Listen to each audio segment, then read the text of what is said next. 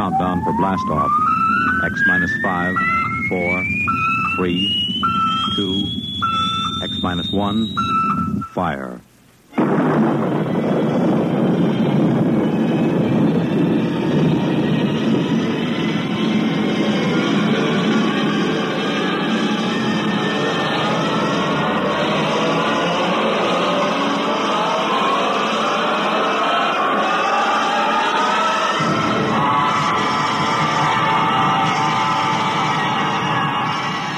From the far horizons of the unknown come tales of new dimensions in time and space.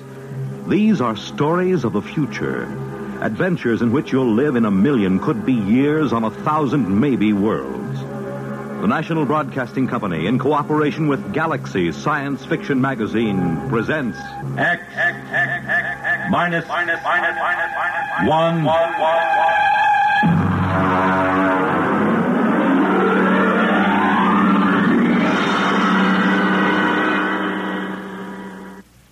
Tonight, Double Dare. But first, hear this. How's the weather in your part of the country? How'd you like to spend an evening basking under warm tropic breezes in the sound of a gently rolling surf? Well, that's the setting in which you'll find yourself Friday night as Monitor, broadcasting from spectacular Miami Beach, introduces you to the beauty and glamour of Florida and to the celebrities who make this resort area their winter headquarters. On Saturday and Sunday, Monitor will capture the spirit of Christmas season in music and song, as great choirs from all over the country and from foreign lands join in the singing of Yuletide carols. There'll be reports on Christmas preparations in Bethlehem, West Germany, and Antarctica.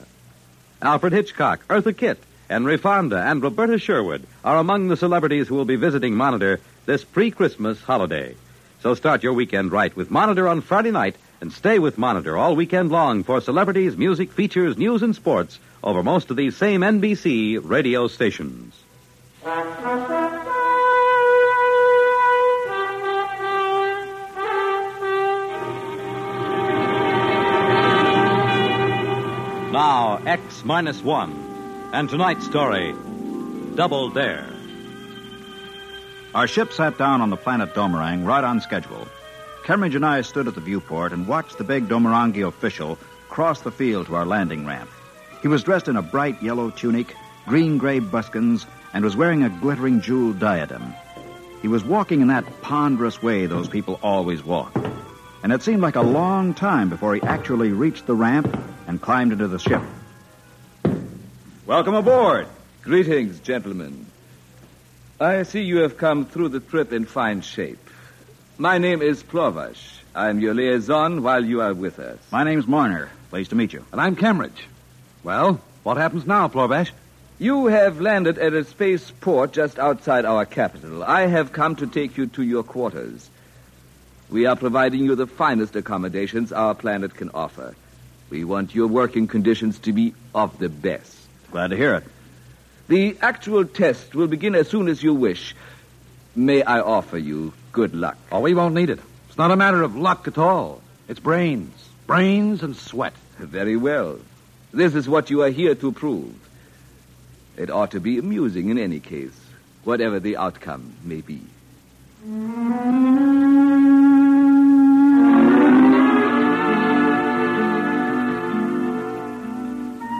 The whole weird deal had begun back on Earth. And it started where most arguments like this start, in a bar.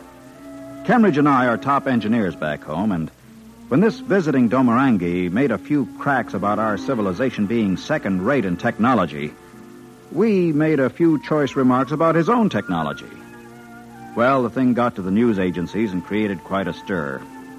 It finally led to a regular interplanetary controversy over who had the best technical brains, Earthmen or Domerangi. So, here we were, Kemmeridge and I, sitting in an alien hotel room millions of miles from home, staring glumly at the walls. Well, we're here, Marner. We're here. And we're going to show them up and go home rich and famous. You got that? Well, I hope we can show them. Well, we've got to. Between the two of us, we can match anything they throw at us. Well, can't we? Sure, sure we can. Mm. Now, just look at this door mechanism, for instance. A simple cybernetic mechanism. Yeah. Ordinary gadget. Not nearly as efficient as our kind, either. That's just the point. Apparently, these Domerangi aren't half the sharks they think they are. We said we could duplicate anything they showed us, right? Yeah. And they've got two of their engineers on Earth trying the same stunt. Okay, so if our boys stick them and we dope out everything they throw at us here, we've won.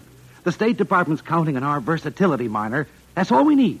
Versatility, cleverness, and hard work. Ah, we'll beat those silly-looking pants right off them.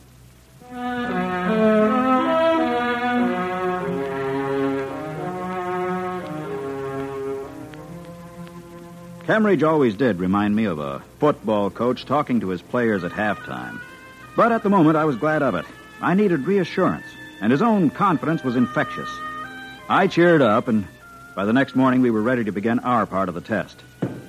Plorvosh came to see us again. Well, good morning, Plorvosh. Good morning, gentlemen. According to agreement, we have equipped our most modern laboratory for you. We will give you two preliminary problems. When you have dealt with them, if you can deal with them, we will give you a third problem. And if we fail on any of them? Why, then we shall have proved our point. Fair enough. But suppose we deal with all three, Plorvosh. How do we win this thing? Do we just go on with your projects until we miss? Oh, no, no. According to the agreement between our governments, the test is limited to three problems only. The same is true for our team on your planet. We consider that if you do indeed complete all three projects, you will have demonstrated your ability. I don't like the way you say that. What's up your sleeve? Sleeve? I do not understand the idiom. Ah, uh, never mind, never mind. Doesn't make any difference anyway. Just let's get started and prove our point. Yes. I myself am most anxious to observe your attempts.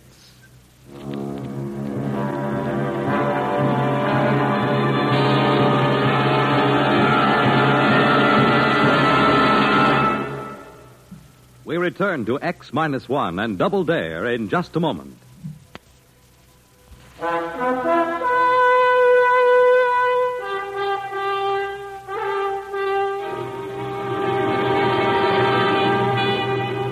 Now back to X minus one and Double Dare.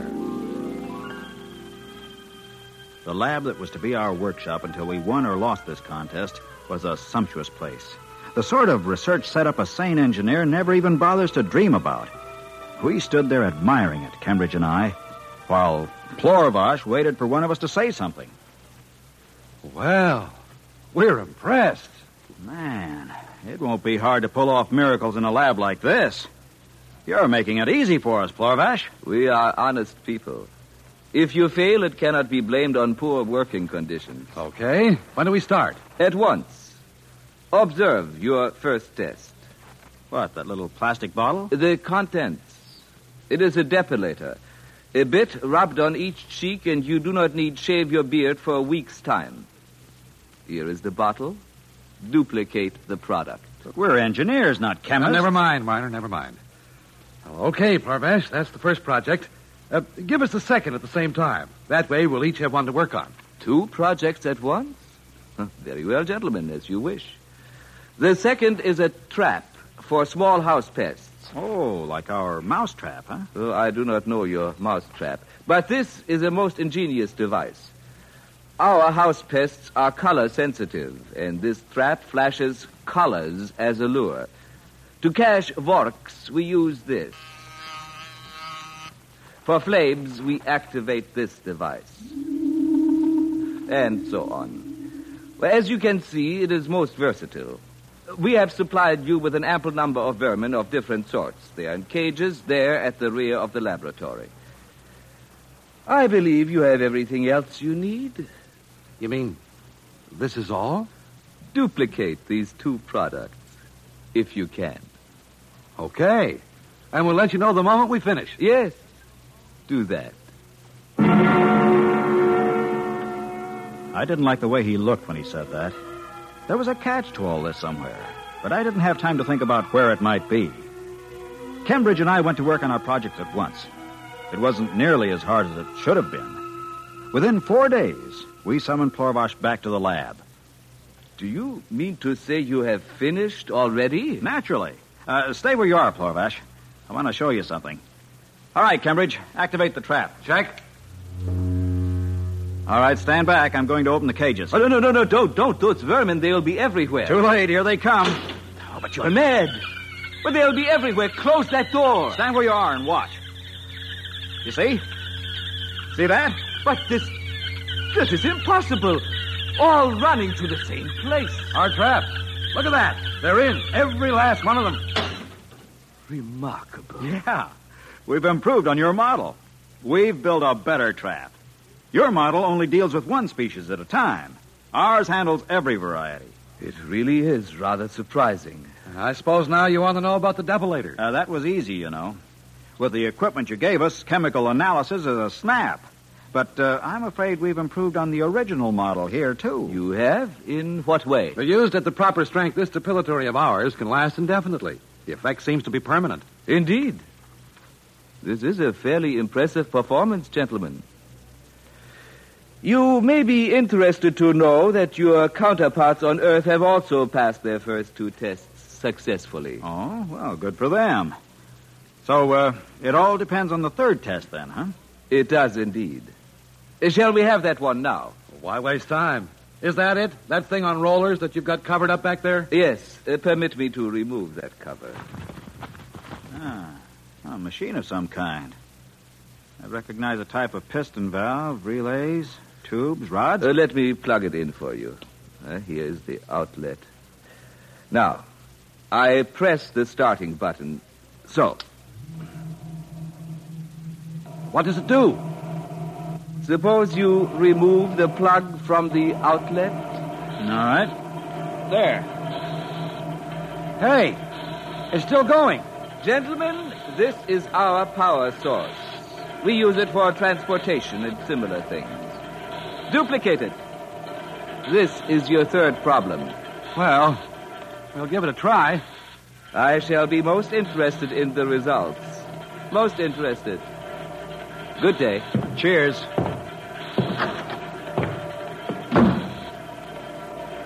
Well, Cambridge, the machine's still going. Yeah, I see. I wonder, can we build a perpetual motion machine?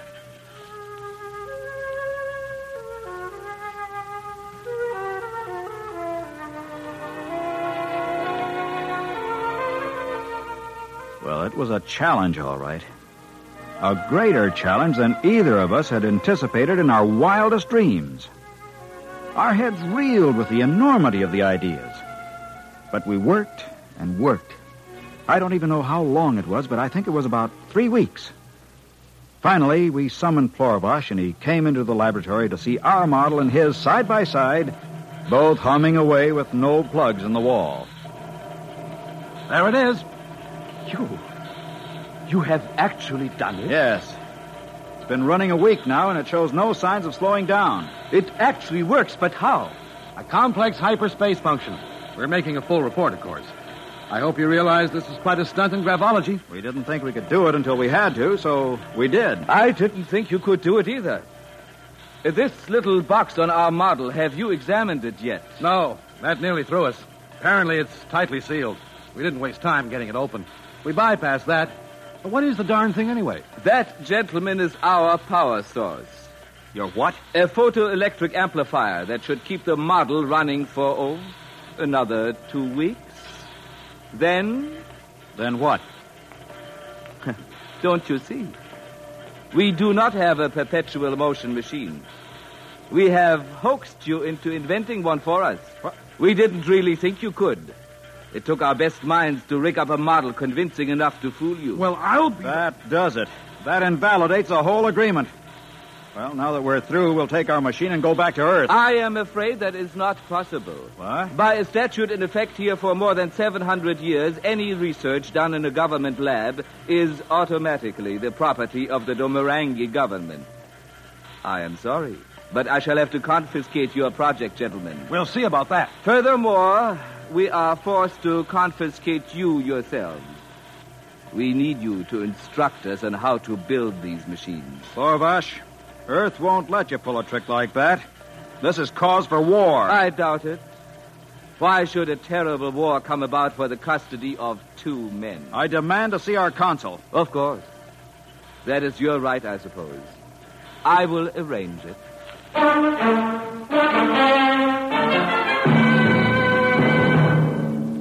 Well, there it was. Now that it was too late, I knew what the cause of my uneasy feeling was.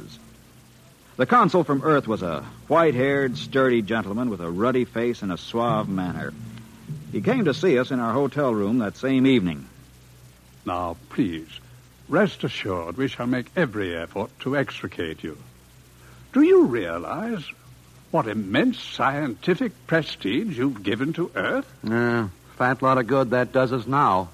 Well, authorities on Earth have kept me informed on the progress of the two Domerangi. They got through the first two projects as easily as you two did. We already know that. What of it? Well, now, this is the delicate part of the whole affair.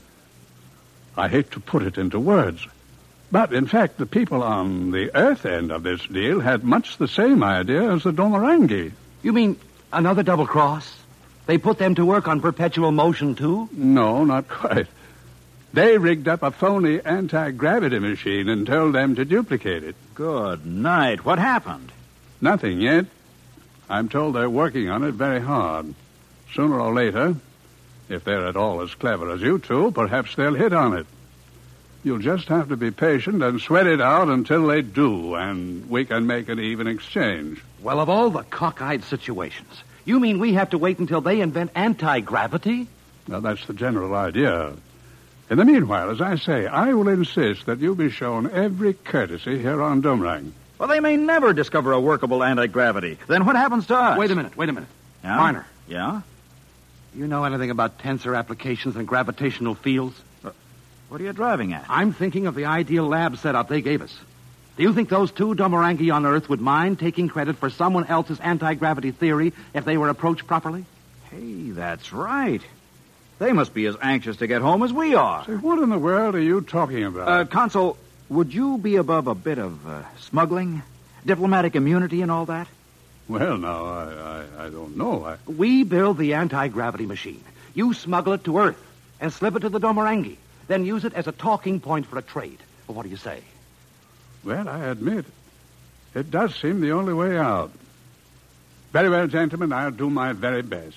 But there seems to be just one hitch. What's that? You still have to invent that anti-gravity machine. Oh, we'll invent it, all right, because, you see, we have to. Come on, Cambridge. Let's get to work.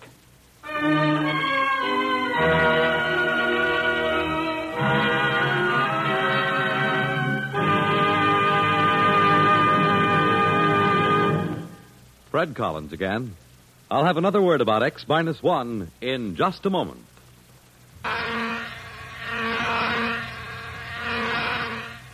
Is your head buzzing with the feverish, stuffed-up feeling of a cold? Here's how to get relief. Every second someone takes it for the miseries of a cold. Millions more take bromoquinine. Every second someone takes it for the miseries of a cold. Bromoquinine. More people have taken more bromoquinine cold tablets for more complete relief than any other cold tablet ever sold. Because bromoquinine is the only cold tablet sold with wonder-working quinine, nature's own miracle drug. And five other medicines, health-fortified with vitamin C. Science has never found a real substitute for quinine. It helps bromoquinine do more. Bromoquinine works to relieve stopped-up nose, body aches, fever, irregularity, blues, and headache, even of virus colds. Remember, every second someone takes it for the miseries of a cold. Millions more take bromoquinine. Get bromoquinine brand cold tablets. You have just heard X minus one, presented by the National Broadcasting Company, in cooperation with Galaxy Science Fiction Magazine. Galaxy Magazine's science editor, Willie Ley, discusses medical problems of space travel in the current issue of Galaxy. Read Willie Ley's article as well as the many thought-provoking stories similar to tonight's tale of fiction based on facts of the future. Galaxy Magazine, on your newsstand today. Tonight, X minus one has brought you Double Dare, a story from the pages of Galaxy, written by Robert Silverberg and adapted for radio by William Welch. Featured in our cast were Ralph Camargo as Marner, Ivor Francis as Cambridge, Michael Ingram as Plorvosh, and Harvey Hayes as the Consul. This is Fred Collins speaking.